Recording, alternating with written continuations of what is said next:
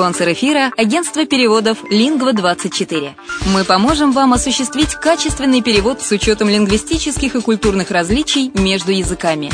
Наши профессионалы окажут самый широкий спектр услуг. Перевод любых европейских языков на языки СНГ и наоборот. Перевод с китайского языка, устный перевод, выполнение проектов под ключ, многоязычные сайты, инструкции к технике и оборудованию, графическая верстка, копирайтинг, контроль качества.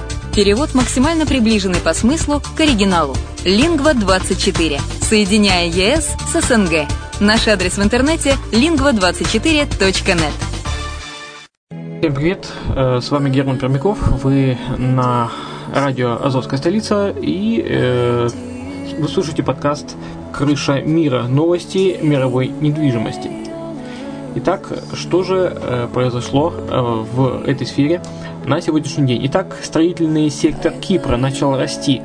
Общая площадь строительства на Кипре, которую подразумевает выданные в первом полугодии, э, полугодии 2015 года разрешительные документы, составила 458 квадратных метров. 458 тысяч квадратных метров.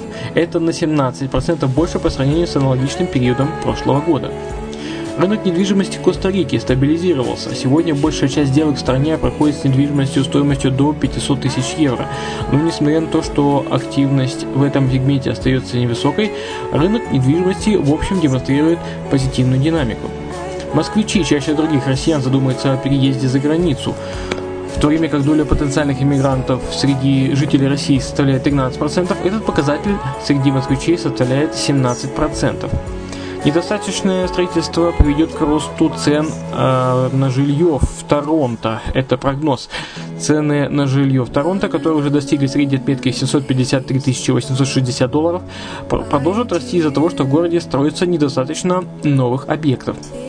В Норвегии построят крупнейший в мире крытый горнолыжный склон. Он появится всего в 10 минутах езды от Осло.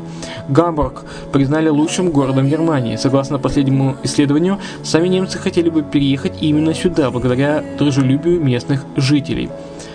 В Женеве человек остался без квартиры из-за мошенничества приятеля. Шофер лимузина потерял доступ к двухкомнатной квартире из-за того, что мошенник сдал ее в аренду другим людям. В России введены новые правила получения шенгенских виз. С 14 сентября 2015 года оформление шенгенских виз для граждан России предусматривает обязательную сдачу отпечатков пальцев. Икея разработала жилье на солнечных батареях для беженцев.